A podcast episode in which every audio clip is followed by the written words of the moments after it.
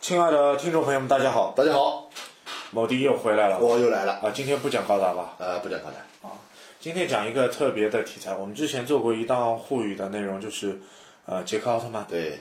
今天我们把他的前辈叫叫了了进英来雄奥特曼，啊，初代漫，初代曼，初代曼在上海是一九九三年的一月二十号播放的，嗯，那那就好像是一年级的时候吧，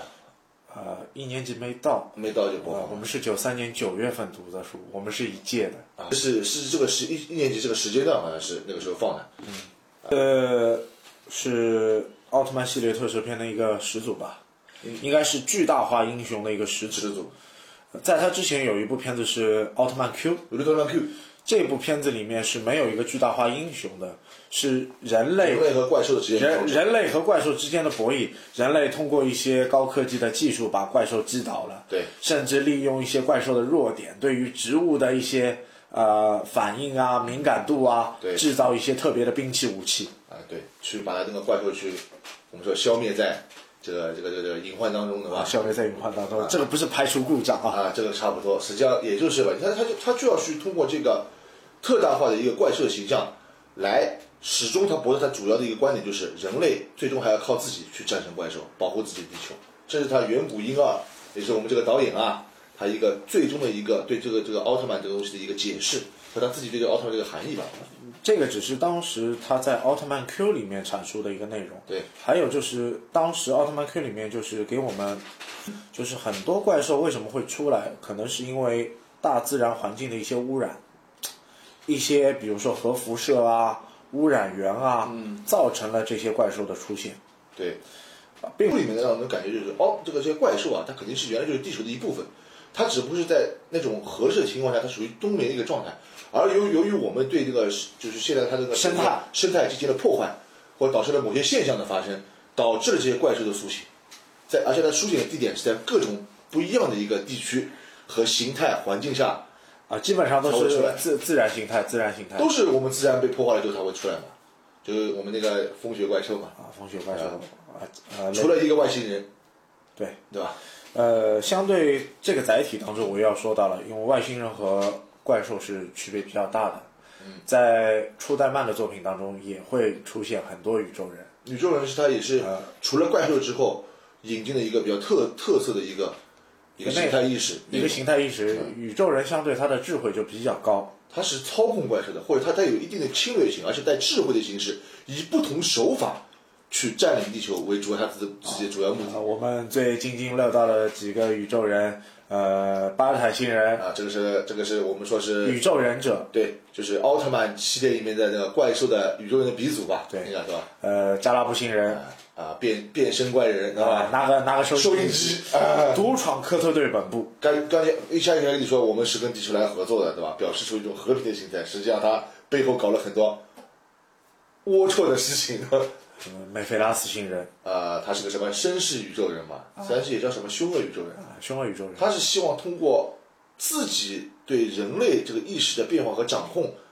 来把奥特曼强制驱离出地球。实际上，这个是我说哎，智商非常高的一个一个宇宙对人。对，因为四大宇宙人嘛，四大宇宙人是顶级的智慧嘛。啊，但是这个四大宇宙人后期也不怎么太灵光的。嗯这个后期的发展是后面的事情，这个后面的事情但是作为初代的一个剧情的穿插，四大宇宙人还是比较有亮点的。啊，那个时候我感觉就整个让我感觉这个整个片子的一个一个引导像是啊，最让我感觉智慧最高的排名还是那个梅弗拉斯星梅弗人，呀，安康鱼都出来了都。它是它实际上它整个怪兽啊，每一个怪兽也好，每一个宇宙人也好，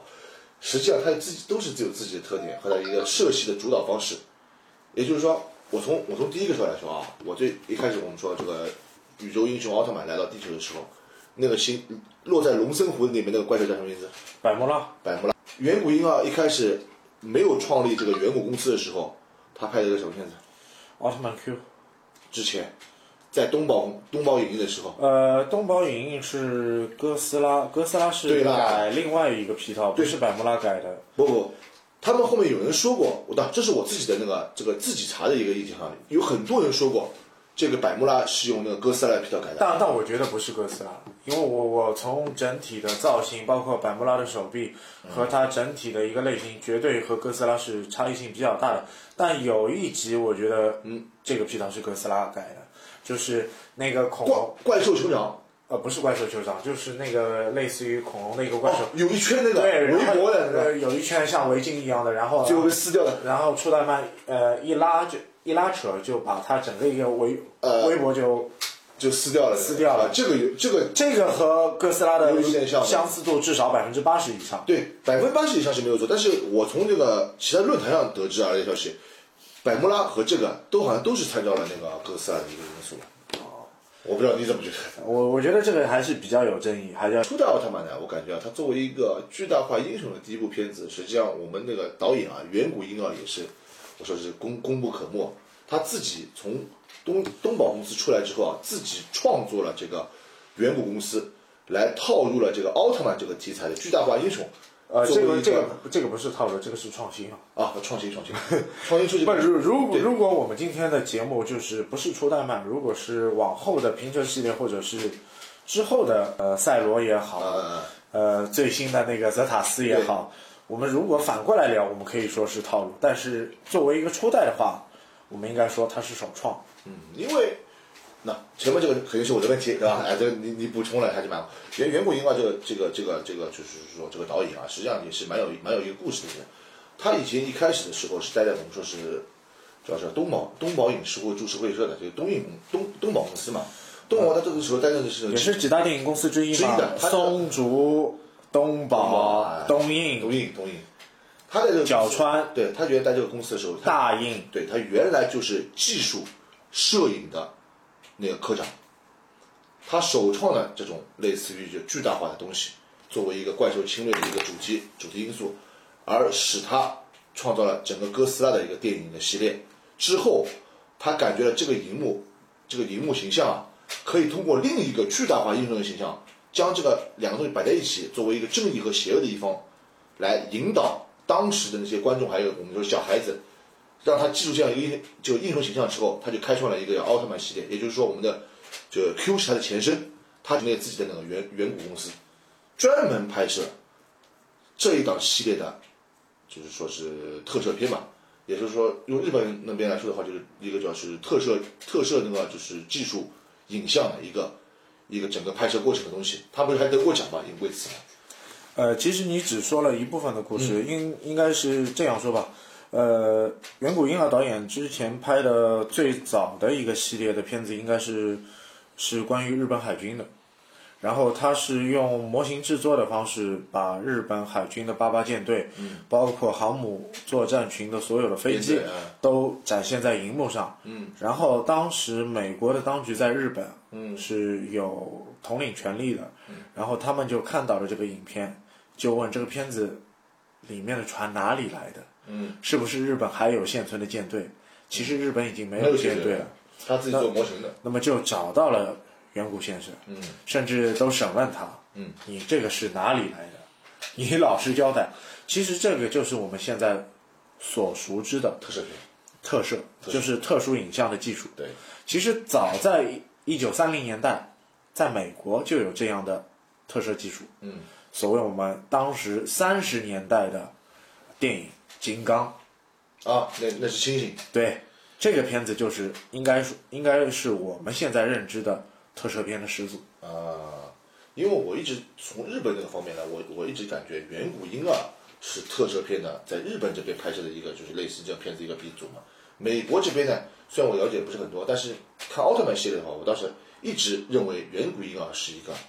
它的一个一个先驱吧。呃，你你看到怪兽无无法逾越的地带，对，当无中法替代。当中有一个角色叫吉卡斯，嗯，吉卡斯是像一个雪人，其其实就是一个猩猩，呃， 其实就是个猩猩。对对，它的外形参考其实和金刚有相似的地方。相互之间也是有相互的一些穿插的。奥特曼 Q 里面借也鉴也有一个巨大化的猩猩，呃，这个这个个角色你也可以去挖掘一下，呃，二十八那个叫什么？它是一个叫什么人造人造人那个对吧？是一个像狒狒一样的一个，应该是吧？应就该是那个吧，就是拿长臂的那个，它是还有海底猿人，啊，小野人是另外一一一，还有人是有有毛的，它那个是长得像类似像人的像猩猩一样的，有肚子的嘛。对，好像是叫什么人人造怪兽什么二二十几二二十八还是八号啊？反正有一个这样一个题材的，我记得它。这这个就不用去具体阐述这个具体内容，我们只是点一个点吧。对对对对对吧？你一个点出来呢，我怎么想想把这个知道的内容先怎么说说进去？因为我记得是有这样一啊，个。这个有机会我们节目成型之后，你把 你知道的内容作为一个大幕，你补进来吧。啊，我不自己补进来的吧？这没关系的。后续吧，就就开始有我们像类似于这样一个整体一个片子的出现了。也就是说，奥特曼的第一部初代的片子，给人家感觉上，第一是巨大化的物品，第二考虑到就是团队合作，第三这个片子给人们的一个警示，告知了人们什么含义。我认为这个是这个片子的三部分的组成。对，初代漫在很多的阶段其实一直在给我们阐述一个道理：人类只要保护好环境，有的怪兽就不会出现。对，呃，很多的怪兽都是因为大气的污染、人类的欲望， 产生了一些邪念，对才呈现了这个丑恶的形象在我们的面前。对，也就是说，你不去破坏一些自然因素，有些有些不必要出现的怪兽是不会出现的。像类似于宇宙的侵略者，那没办法，因为这是外界的力量作为一个外力啊来进攻你。这个其实在影射当时呃一些政治性的内容。啊、这个就不做。呃，这个可很重要的讨以，论嗯这个其实可以去去说一下，类似于一些侵略者侵略自己的国家，或者你抗击侵略者的这个侧重面，其实我们可以有联想，但是具体我就不啊展不能不开能了。不能展开，不能可以打点到一个点子上，因为很多的巨大化的画面当中有，就是当时的就是所谓地球防卫军对自卫队，对自卫队的坦克六一战车啊，呃一些吉普车啊，还有热线炮车，嗯，对怪兽的一个组织进攻，对，还有联手克特队一起进攻的一个画面。就是他们所谓的那个什么对啊，呃这个怪兽攻击队啊，对对对对对对这军队组织的东西，对，是军队组织加上科特队科特队联合作战，两组人马对怪兽进行了一个剿灭，这歼样对灭。对对对对。还有一个地方讲，这个片子还有几点东西蛮有，除了我们就要自身的外界的一些宇宙宇宙人对我们进行侵略者，你还发现吗？还有一有一句有一篇叫地底人，就是说的是原来的地球下面的一些原住民的地球人，这这个你说的也没错，因为在昭和系列当中，包括 S 奥特曼，包括杰克奥特曼、还有艾迪泰奥特曼，嗯泰罗奥特曼，还有当艾中迪当中都有地底人的元素，对，地底人也好，海底猿人的元素也好，这些通过自然现象来的这些所谓的原住民也好，侵略者也好就，是族群，这个其实一直是一个贯穿思路的内容。对，但这一点它也影射了一些东西。其实反过来就讲啊，一块地区的原住民。对，他们应该有自己的领土，领土还还是应该只是被埋没某，某某某，只他是被忘却呢？对他只是说用了一些一批新的人类这些物种进来，将原始的这些人全部给打破，或者说让他压迫他无法生活。实际上这也指出了一些，对吧？当时对吧？某国和某国之间的，就是里面一些原住民的这个世界，就是有他也他也讽刺了有有某国有一方面就是说的简单一点吧，就类似于美国当时国土上有一个特别的族群印第安印第安人，人，对对吧？印第安人和美美美国移民之后的那些美国人之间的一些关系，关系，对也是一直发生着小规模的战斗冲突嘛。对他们原来就是相当于说，我们我们把我们自己自己的那个土地让出一份给你们，而你们就是说无限制的索求，并且将我们自己这个种族给给那个磨灭掉。相相对或者驱逐掉的了一个是多元民族也好，多呃单一民族也好，像我们的国家就是多元民族，五十六个民族但，是我们是一党执政，这个这个这个也是一个话题，但是多元民族的内容就是要包容，包容啊，对吧？啊包容是它主要主要的一个核心嘛，对吧？然后就是相当于说这个整个族群被剿灭或者怎么样子，就侵占了你的地方，实际上也是体现了一点，还是是各个世界的各个人群，还是要以和平包容为主要的表达。这也是有些片子里面有些片子告诉我们的一些一些内容，哈，呃，这个片子开创了一个特点，就是奥特曼的变身。使用道具，使使用道具是一方面，然后奥特曼必定是附身在一个队员的身上，这个特别的设定对于奥特曼未来的走向也是奠定了一个巨大的基础。嗯，就是由这一个方向导致了后续的所有奥特曼系列是沿用这样一个形式，一套模式，一套模式，这个比如说类似于早田进这样一个光正的人物，呃，贝塔魔棒，啊，不管是早田进也好，香秀树也好，北斗星司也好对对对，都有这个载体。北斗星司因为有变化，因为和南希子合体之后才它也是一个新的创新。对，而使用道具和和奥特曼与人类，就是说外星与人类结合，对才能进行变身。这这也就是也是它突出的一个重点。对一个重点，为什么要外星人和和人类呢？多元多元的结多元合，化的合作呀，多元的结合呀，对吧对？合作，而且毕竟要因为因为当发生事时，故因为当时因为早田是失去了自己的生生命，命，然然后当时的初代们跟他说：“哎，我就是那个生命，现在我要让你活过来，我就 附身在你这。我要跟你合二为一，对吧？我的地球要待的时间不是很长，实际上说白了也就是”奥大特致就曼这个意思。然后哎然后你可以通过这个贝塔魔棒，然后进行一个变身变身哎。你遇到危险的时候，可以通过变身之后和怪兽去做一个斗争，也哎就是这个时候作战啊就。是就切换了， 切换也就给你保留了人类原有的思想的一切东西，但是你的生命是就像像像跟我一起结合了，我们成为一体了嘛，对吧？这也是一个创新的蛮有意思的东西。不管在后续啊、怪兽啊也好，还有那个就是说宇宙人侵略也好呢，除了外族侵略，很多东西整个系列的东西的一个一个阐述品质还是最后一点，包括我们最后一集，你知道吧？最后一集不是那个三十九集，也就是奥特曼就是离我们而去了，最终是由我们科队军打 败的。呃为什么是精英科特队长哎？很多人都吐槽说这个问题什么宇宙一号啊， 什么就一发一发亡命弹哎，，我给大家 一发亡命弹为什么就把那么厉害的杰顿去去抹杀掉了，对吧？其其实远古远古导演还是想阐述一个根本的道理，人类最后还是通过自己的手段去保卫这个地球，人还是最好的靠并不是借助于外力，借助外力或者是太多的依依靠奥特曼来保卫这个地球。然后通过这个表题表那个这个标题啊，也让你知道了这一集奥特曼是真正的从从这个片子里面离开了我们，对吧？并且带走了 早田。带走了早田，对然后然后沙弗林先生又来了，啊、对，要把它接走了。实际上还是那一句，人类只有靠人类的自己的力量，才能去解决人类你该面临的一些危险。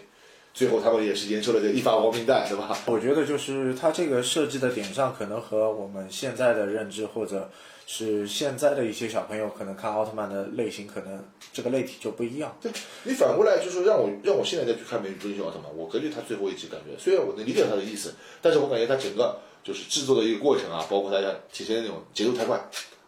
太那个跳脱哦，太跳脱。啊、就是整个过程过程没有就就一发亡命弹了。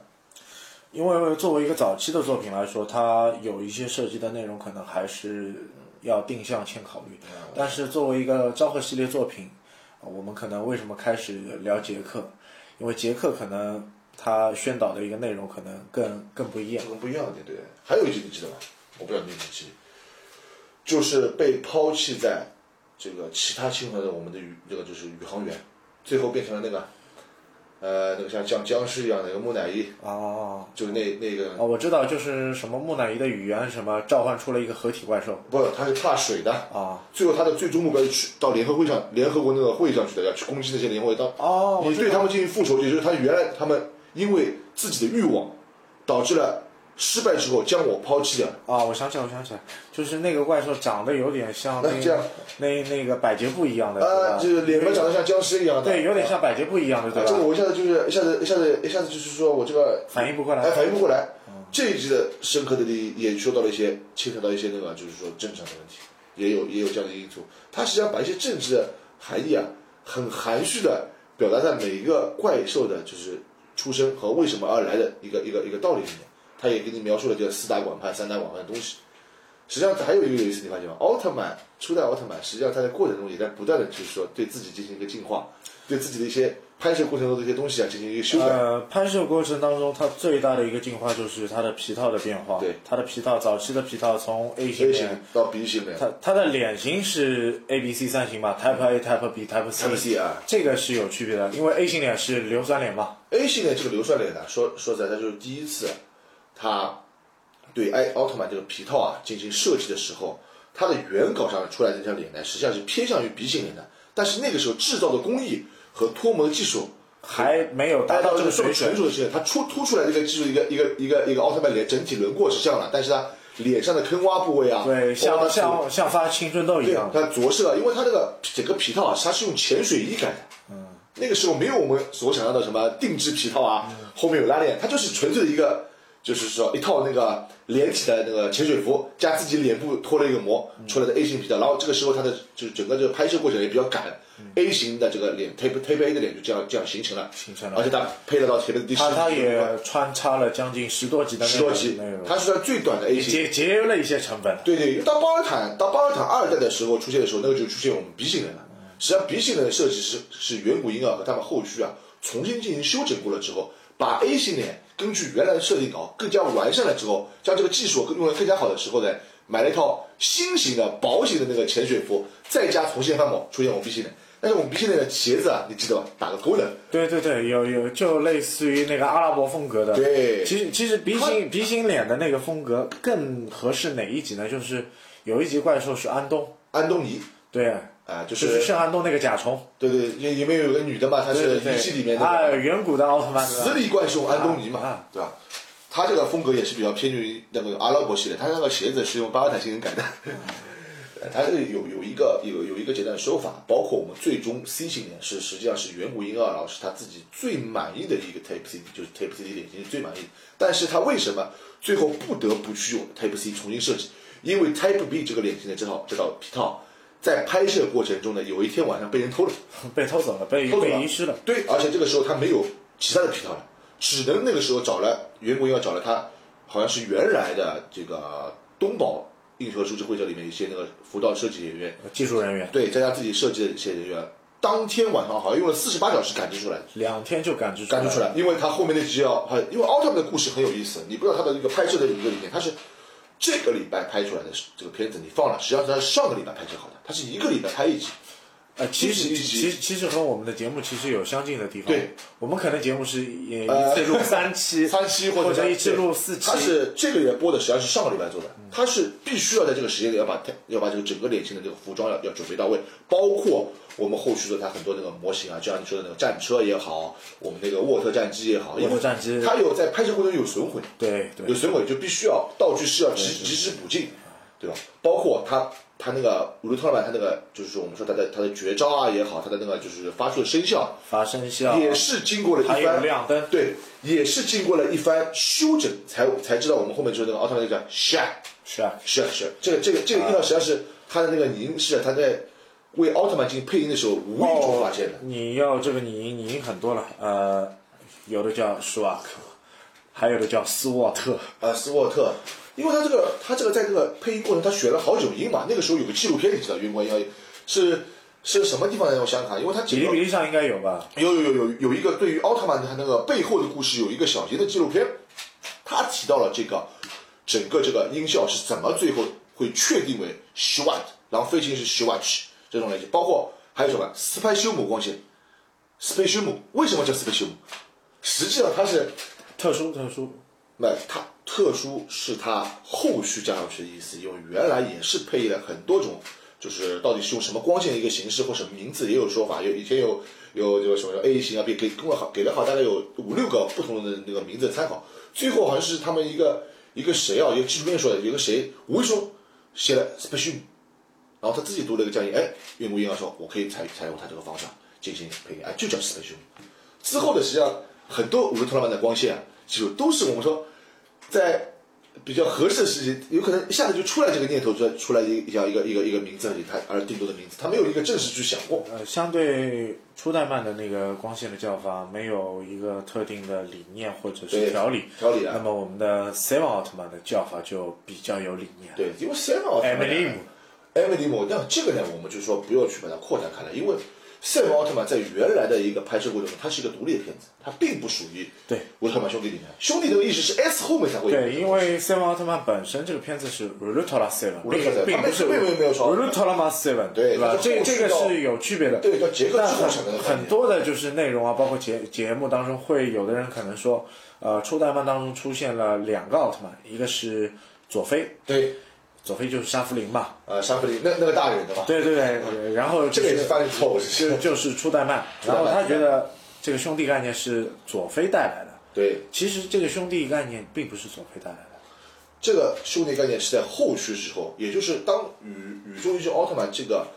这个高大型的英雄人物出来之后，包括他后续有了 Seven 这个单独的系列之后，到到杰克，到杰克才是真正引入了兄弟这个概念。对到 S 奥特曼的时候，才真正实行了把他们串在一起，成为乌鲁特曼五兄弟。到捷克的时候，其实已经有念想要开始有东西把串起来赛文去搭连进来，因为捷克当中有一个剧情你记得吗？就是北蒙斯坦在地球，然后捷克奥特曼是无法和北蒙斯坦进行一个对抗，对，Seven 奥特曼带来了奥特手镯，对，这个穿插就是联动了，就是奥特曼所谓的一个关系，兄弟之间的对，联有动，有个联动关系，然后这个地方出现了一个翻译错误，对吧？谢谢你，泰罗。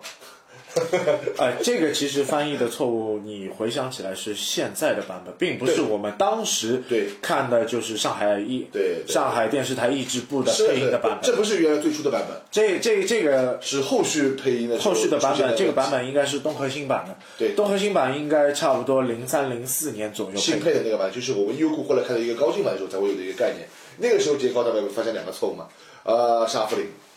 哈，沙沙弗林的梗其实就是呃 Zoffy，作弊作弊作弊作弊，它是翻译上的一个错误，包括那个谢谢你泰罗也是对，一样甚至的。奥特曼都不翻奥特曼叫战神。战神哎，然后就是说这个梗就越传越大了，才有我们现在这个抖音上面各种还还有一个就是 MAT 队不叫 MAT 队，叫特警队。特警队，实际上完全没关系，以前叫怪兽特殊攻击队嘛，对这才是正常一个翻译。 Most Attack Team。啊，然后就是整个一个风格啊，都是沿用了。我认为就是归来们真都是沿用了后，就是沿用就是初代奥特曼的一个设对，计概所所念，所以归来曼的字面意识其实就是归来的奥特曼，还是指他，但是它是是他只是换了一个形式而已。另外的形式，但是最后被奥特曼这个系列这个兄弟的形式给串联到了之后，它就成为单独的一个。对，他就成了我们现在认知的杰考。杰克奥特曼其实它并不是一个英文名字。啊，不得了，不得了，这是杰克奥特曼是后续的，原来叫归来曼，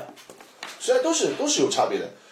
很多东西它是在都是在像我们一样说，就在我们做节目一样的，他边在做的过程中，边在修改自己的一些问题，他也在拍摄过程中在提高自己的拍摄摄影技术以及拍摄摄影的手法，包括他的一个人物创新和故事的一个建立的一个整个一个联系，都是在后续才能才能定夺的。呃，初代漫的早期剧情当中，怪兽是单一性质出现，就是一集搭配一个呃怪一个兽。怪兽但是后面的剧情就不一样了，啊、对，宇宙人带着怪兽一起来的，啊、要么怪兽和怪兽自己搞，把你奥对特曼出来一起搞，怪兽和怪兽一起出来。我记得最深刻的一集就是一个是火焰怪兽，一个是呃那个塑料怪兽。对，这是呃。在在体育场发现了两个蛋，呃，我想想看啊，这应该是火焰怪兽是红色的，然后那个喷射塑料的怪兽是蓝色呃的，然后喷射塑料怪怪兽把火焰怪兽打败呃了，然后最后和奥特曼进行大决战，你是指哪个奥特曼？初代版。哦，那是后面那个当中那个地方，我可能有点想不清了。初代版是当时他们发发现了那那那个什么什么工地上面发现了一个蛋啊什么，应该大致是这个剧情吧。对，反正我总觉得，实际上初代版在奥特曼的历史意义当中还是非常非常有有这个，就是说，这奠定了非常高的一个一个历史地位。啊，奠定了非常高的一个历史地位。但是远古公司也是通过初代漫，在中国打开了一个奥特曼的市场和纪元。你是指我们最早的时候，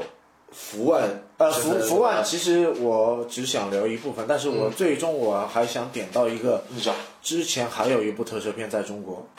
呃，它的名字叫《恐龙特制可赛号》。太好，可赛号是一九八八年就在山西山西电视台台引进的，引进的这部片子，然后它也是和远古有一定关系的。好像也是合作关系，对，它是一九七八年还是一九七九格达米年斯。就就出的一个作品。对，他实际上我是在奥特曼之后才接触他的。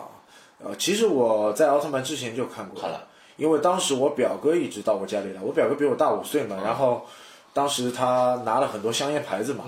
然后再调到那个频道，然后去看到不是山山西台的频道，然后是我们上市的频道，就十八频道，然后有播的等，等于说是再版再再次播放的。呃，不是再次播放，是就第一是版吗当当时就播放。当时我记得山西电电视台只是负责译译译制，一致啊，也就是就说，就类似于你去看《圣斗士》，嗯，《圣斗士》那个配音的电视台是什么深圳啊，还是广东啊？嗯但是上海放的时候大概是九一年，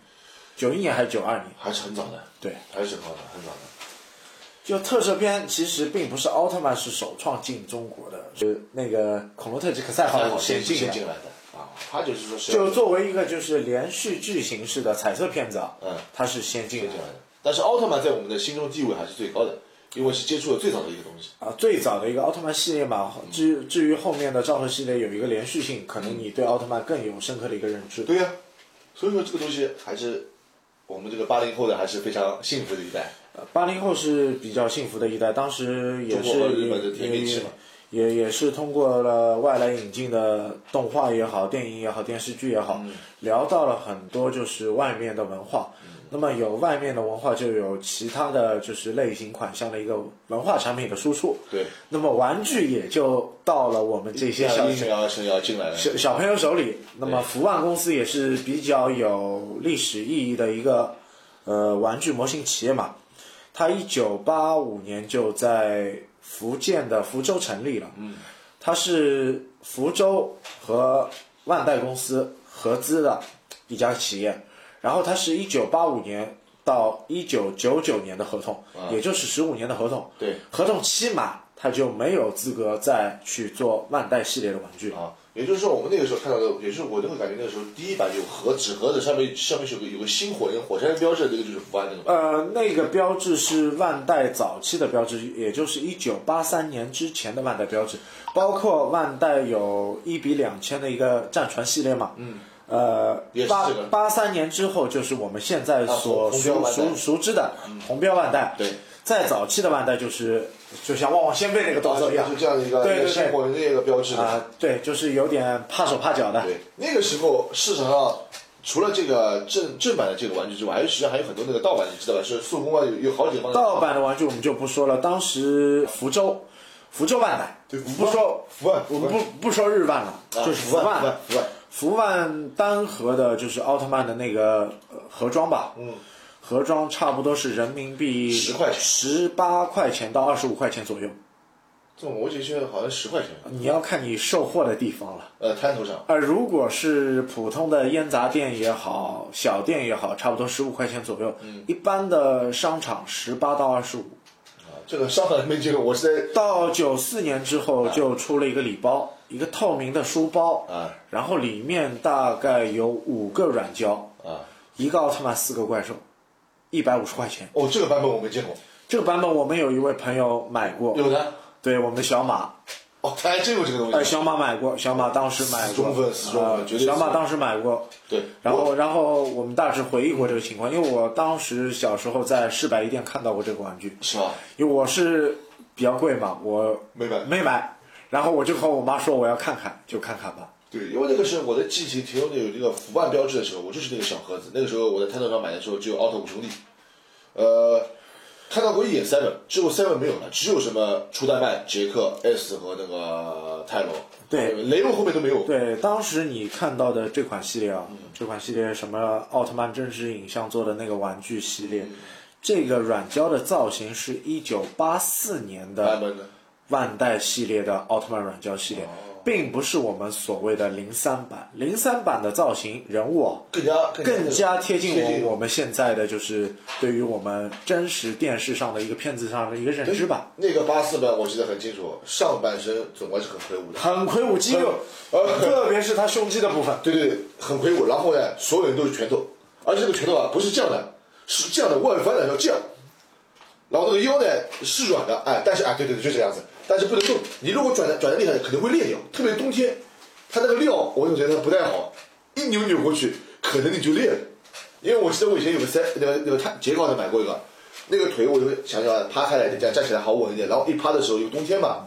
呃脚步直接断了。呃，这个能理解，因为前前大概七八年前吧，我一直在日本雅虎买一些东西，也是买到过八三八四版的一个奥特曼软装系对列。对对对对，这些软胶买回来之后，你就看到一点，就是它的站立基本上是不能站立的，没办法，因为它塑料软胶嘛，它已经是老化了。打话了啊。然后就是它并不像我们零三版或者零零版，那个或者是零八版，对那个好，就是柔软程度也好，哦非精常细好程度也好，对包括它的造型，就是还是我感觉啊，嗯八四版也好，或者八八三版也好，它的造型还是偏卡通的。呃，就感觉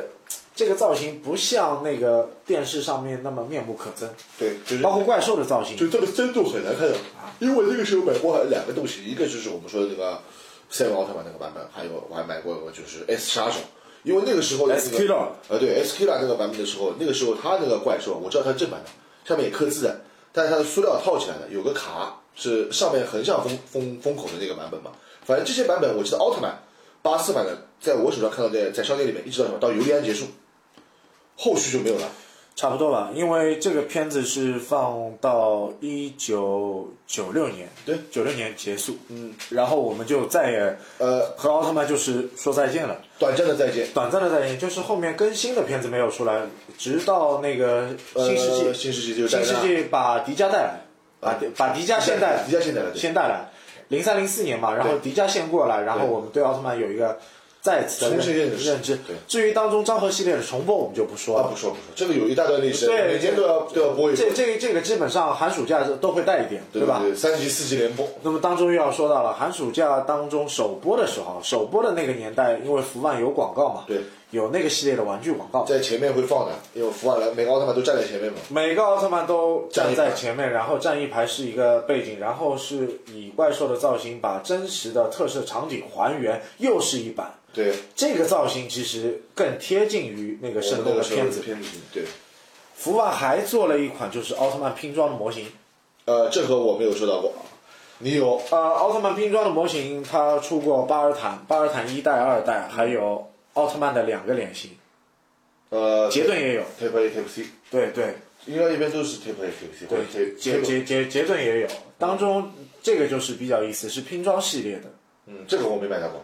也是一九八三版的，一九八三年那版也是嗯很老的，福万也代理过，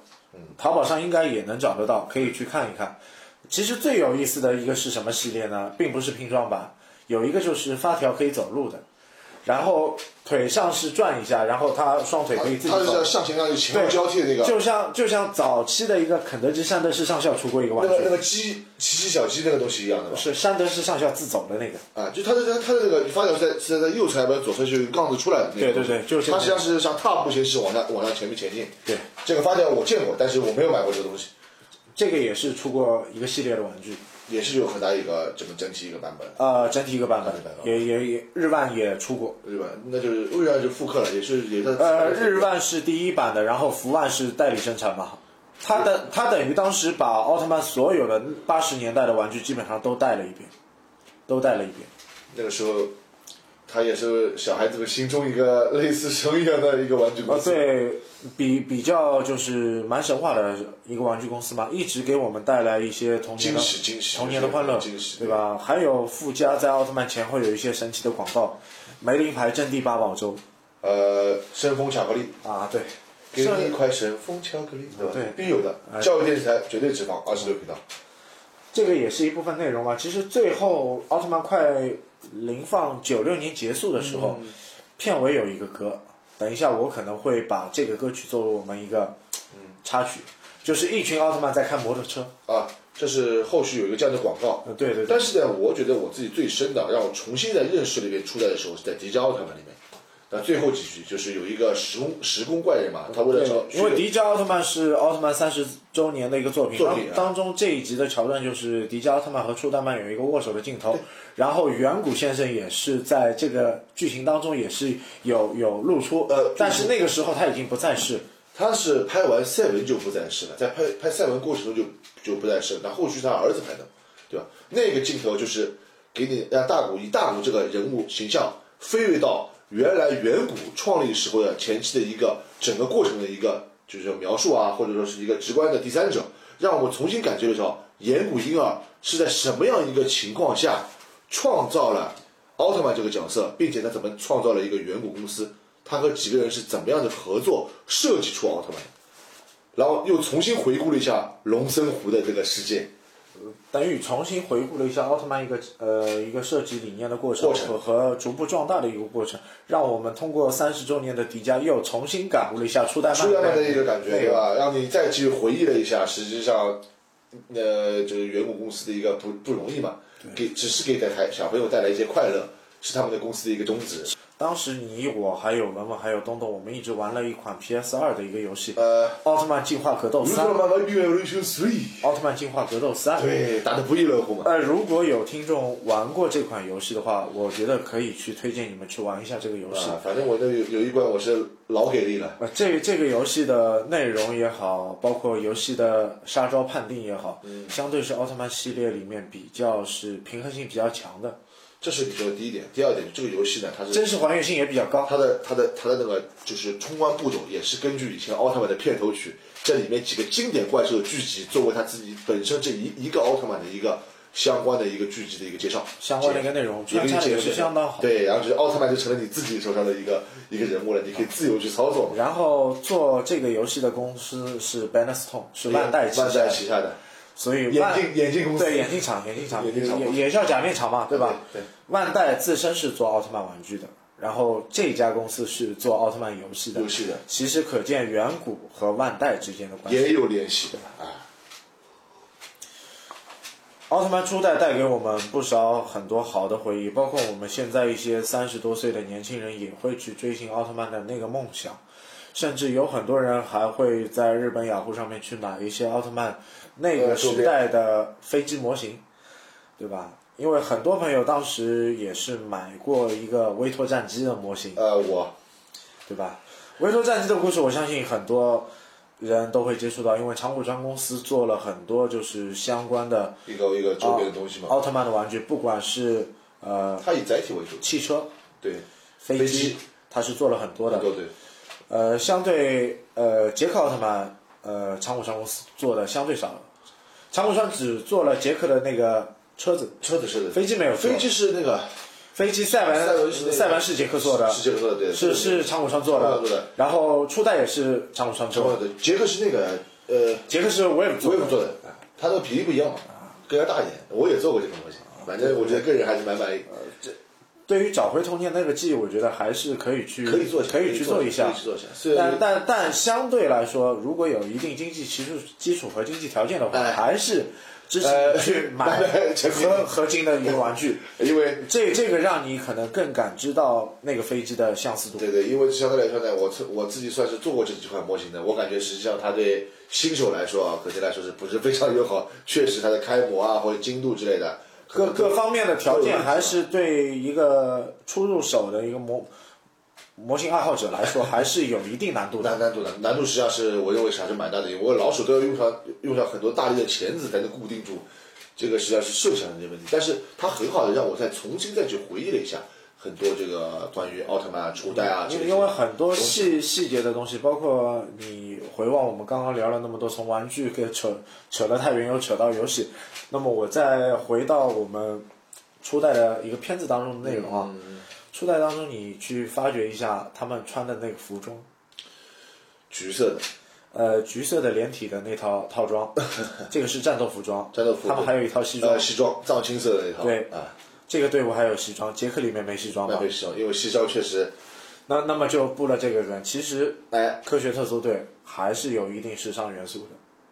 就是给了你一种就是呃不一样的一个服装的一个一个感受，对不一样的服装的一个感受，就是他呃变装的时候是怎么样的，战斗状态是一个怎么样的就是状态？给了你一个战斗上时的一一套服装和一个正装形式的一个出现一个方式。对后续奥特曼环基本就没有，基本上没只有有初代有。所谓只有穿正装的只有什么，就是类似于我们呃 TPC 啊，超级 TPC 所谓的那个大头目、鸡缸啊，或者是嗯对他们大统领啊，就是让他让他就从这个片子里让你让你分别出来一个等级感、等级呃阶级差异阶级差异。也就是说，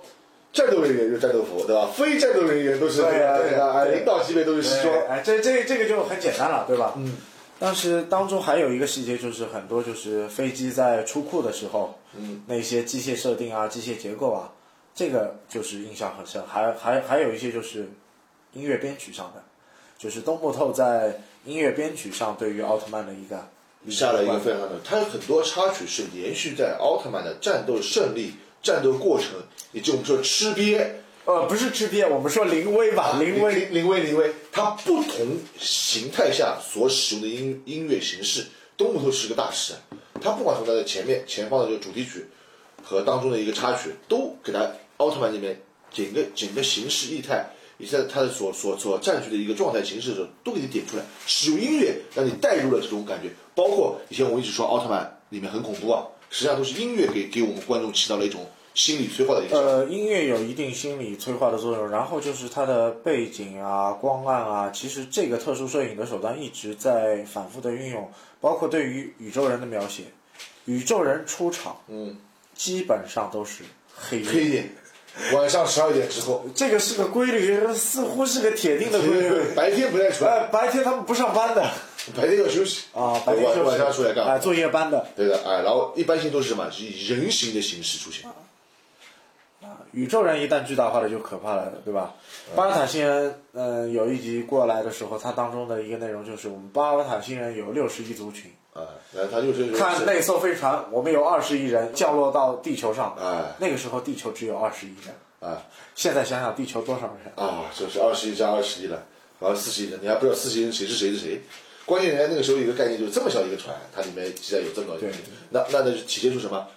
呃，宇宙人的科技和我们地球人那个时候的科技是不对的，不对人家有的肯，定有更高的文明，对文明形式。一一个是不对的，然后就是对于科学的一个空想，所谓的空想特摄，对自己也想运用有这样的一个技术方式，这这个特色其实并没有多大的逻辑性，只是告诉你啊，未来有一个什么样的技术会呃，降临到你面前，呃你要面面临一个未知领域的一个挑战。对，也就是给你一种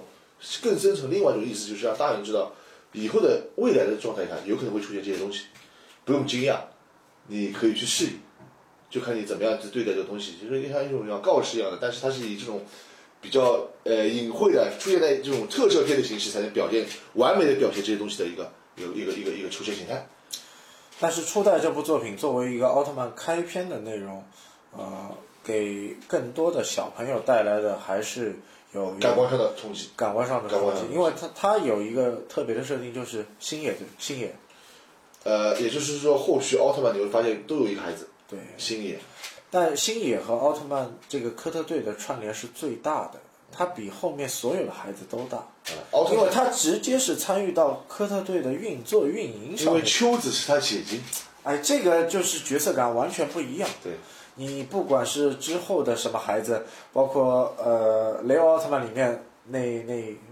那个小孩，那个那那个小孩对，啊麦克队都灭队了，啊，百合他子他也没他了，啊他也不一定去过那个队队基地。对，白子也没了， 也没了，都一个大牺牲嘛。反正，哦，赛门里面是没有的， C 版里面有小孩子，有小孩吗？有小孩有有小小孩，孩对吧？反正这也是个，好像也是个凯，也也是个他自己独有的一个方法，啊对。带一个小孩儿，哎，这块东西我们其实聊了挺多了，最后我还是想聊一个特别比较幕后啊的话题哎，吧你。说，一个是配音，一个是皮套。皮特，我前面不是说了那个潜水服的事情？呃，皮套潜水服你是说了潜水服的服装，你并没有说演员。我明白你的意思了，其实我们要去给大家说一下皮套的演员还有他的拍摄手法，和他拍摄手这法。叫这叫啊呃，为什么皮套演员是这样的？然后这位皮套演员其实在后续的片子当中也是有，他是也是队员啊，也也是有登场的。胡顾国明顾敏啊，是一个一米八的壮汉，啊，一米八的，也就是说，那个年代一米哦，八的一很个高很日高，本人是很很高的高很高很高。啊，高仓健也就一米八吧。啊，他是一直以这个样后背的一个后背的一个形式啊。实际上这个东西，上次我记得也跟你去聊过这个问题。他实际上是第一，他古谷敏这个本人这个这个特色皮套演员的人高，首先是第一点。人高第一点，对，第二点那个是第二点比较重点，重点重点，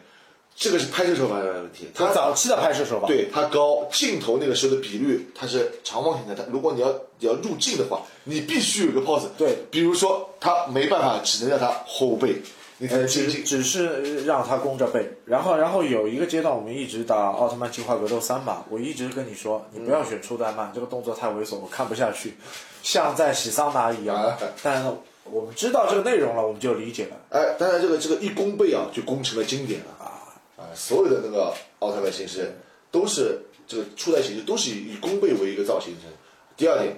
他的对手的这个怪兽，他的比较有名，就一米七甚至一米七都没都有。没有。他这个因为怪兽比较比较高嘛，有可能他会达到一一米七几的高度，但是从一个整个画面的布局来说，你谷谷饼一米八确实超过很多，必须得摆下腰动作，让你在一个平行的呃，因为怪兽要分两点，它不一定是站立的，还有四肢爬行的那种啊怪，兽。这种这这种如果是爬行类型的怪兽的话啊，它选择的皮套演员化肯定是矮个子，会更矮，会更矮。不是一个正常身高的比例。对，因为它是要要要半跪式的在对半跪式式，那显得实际上它的原原本设定的四十米身高啊，怪兽是五十六米身高的，它显得那个比率差距有问题，所以说导致了。经典的那个弓背成为了一个宇宙英雄奥特曼一个人，实际上是为了拍摄效果而去做这样的一个设定调整设定调整。呃，这个是一方面，然后就是你从初代漫的很多细节当中，你就会体现到它似乎会相扑。还有一点你知道吗，为什么奥特曼在地球上三分钟？让你来说吧，这个让你来说吧。实际上，三分钟的问题还是介于这个拍摄一个一个因素，还有一个什么，主要就是个经济问题。特摄片的投入是非常大的，你想啊，其实它真正打斗的时间没有没有三分没有没有三分钟，大概一分多吧，两分钟不到为。什么每次奥特曼和怪兽在前袭这个块区域的时候，它下面所有的模型是不是要被破坏？你要知道，它整个破坏过程，这个道具被毁实际上是一次性的，后续修复都要花费经费。它整个东西重新做掉的时候，它经费是非常高的。我们说现在用经典名字叫燃烧经费，对吧？那三分钟就是就为这个而运营而生的，因为它不可能给它设定一个无限打斗的形式形态。那我的模型和投入成本有多少？然后非常高，然后其次啊，这个片子不可能给它反复 NG 的， NG 的啊你要考虑到这一点，因为建筑物也好，周围的载具也好，一次性只够你摧毁一次的。一次对即使有备品也好，有反复的备件也好，它也需要时间去布更置换、去布置，耗费耗费是非常大的。并不是你呃今天半个小时就能把这个成本啊去、不行不行去去敷的，不行，连这个搭幕的背景也要重新去构去架构。架的。所以说，三分钟的要素就出现在这个地方，只是为了节约成本，节约整个拍摄的一个一个一个费用的支出它。在日本文化上面的输出，就是很多日本古代的名臣也会在奥特曼与怪兽的打斗当中出现，出现哦类似于哥莫拉的跟大莫拉那个是大阪城大阪城，这就是个经典的那个大阪城还是名古屋城啊，古典名城包括一些就是日本本土的一些日本元素嘛。对对对奥特曼甚至会用相扑的格斗技法与怪兽进行一个搏斗。格斗。所以说，在说就是说这个东西，它是还是一个片子，融汇了很多自己的文化，融汇了很多他想要表达的一些先进的先进的技术，包括他一些人的一个人性，包括宇宙人的一些问题，它串联起来，还要还要给你给你一个警示。实际上，这个片子是第一部带带有一点教育因素的东西，整个片子还是融汇了这几点。这样来说，我觉得还是初代还是非常成功的一个片子。初代其实你说成功吧，我觉得成功的点要分两点，一个是同类型的片子是没有，第二就是它为奥特曼后续打开市场做了一个最大化的推进，推荐吧，应该这样这这个更主观一点吧。它的意义反正还是从这两方面走的，我觉得。反正奥特曼对我们中国的小孩子来说，八零后的小孩子来说，还是一个呃非常深刻的一个记忆点我，这个基本无法磨灭的。你说了深刻的记忆也好，什么也好，我们也要感谢我们中文的一个配音，配音啊就是上海电视台的译制部对，配了一些就是呃那我们所认知的配到艾迪的那个六部奥特曼。都是都是都都是都是后面新世纪的迪迦，我们这个往后我们说平成的时候再再说再。说这这不属于昭和系列的，反正那个时候我觉得奥特曼的翻译是我们上海这边电视台也是做了非常大的贡献，让我听到了一个很接近于原来日本的那个原声的一个一个经典的一个配音形式，啊，那个时候译制部还是很强啊。那个时候很多的就是把上影厂的演员、上影呃上一场的演员、配音演员调过来到译制部进行一个工作串联，对他们还有一些就是业余的，啊、不是业余的，他们本身是上戏的一个学生，上戏的学生通过自嗯己闲暇之余来来客串，来客串来赚一点呃收入收入。外拍吧，对吧？对是是外拍，，通过给奥特曼配音，我们著名的就是呃《还珠格格》的尔康周杰，啊，就哦就他给奥特曼配了早期的那个呃他是哪一部？打斗的声音，初代版。初代曼初初代曼的时候，那个时候他还是学他还不一定是呃呃呃，初代漫的时候，他大概大学二年级，二年级吧因为他是一九七一年生的嘛。哦，这个我觉得要回去听一听啊。我你你可以去翻嗯译我觉得没听得出周杰声音的这个。你可以去翻一翻，这很个他多可以有听意思到的声音都会呈现在呃，你面我前。我记得后续的还有王笑影啊，呃，黄孝元也有，有没有？黄浩有没有？呃，黄浩这个没有，黄浩是恐龙战队的那呃，个，黄黄笑影应该是一直有的，黄笑就是那个黄浩的老婆呀，嗯，对吧？呃，太太，她她实际上也是参与了很多东西，包括没有很多那个经典的那个，就是现在在影坛能认识的人都在那个时候都都都会发现，他们都在配就配音上面都是，就是说我们说给过了很多我们美好的回忆吧，对给声音的，今天的节目其实我们也只是做一个内容的前身和延展嗯了，并不是太多的去细聊初代的一个剧情，因为毕竟和我们当时聊杰克的一个心态已经是不一样的。不一样了，不一样了，因为我们重新就去从另外一个角度，或者说随着这个我们做节目的长长短啊，又更去深入的想去理解一下这个这个初代漫的一个缘由嘛，才会去想到这做这一集的嘛，嗯，对吧？也很感谢那么多听众来收听我们的这期节目。如果有一些知识的盲区或者知识盲嗯可以留点言，我们没有说到的话，可以给我们进行留言，留言留言也可以给我们的专辑进行评价。也期待我们后续奥特曼的主题可以继续延续下去对。对对，还是希望二零二一年这个沃德啊，再去把我们那些这个奥特曼系列的一些老饕啊再挖出来，对奥特曼这些老饕，然后就是我们身边的一些知识存量比较大的几位我们线下的大咖，大咖哎把他们带带入到我们的节节目，目里让我们的节目更丰富多彩丰富多彩哎，不再是我们两个人在唱独角戏独。角戏，哎感谢大家的收听，哎，感谢，再见。再见。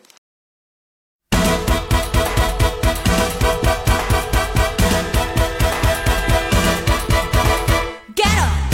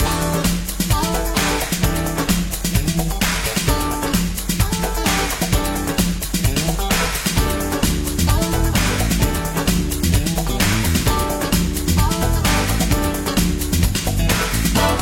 「地球を変え世紀はきらめく」「力の限り愛する限り」「どんな時も信じているから」「負けたりしない恐れはしない」「Oh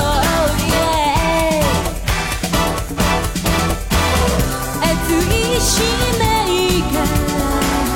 体中に燃えてる」「愛があればみんなヒーロー」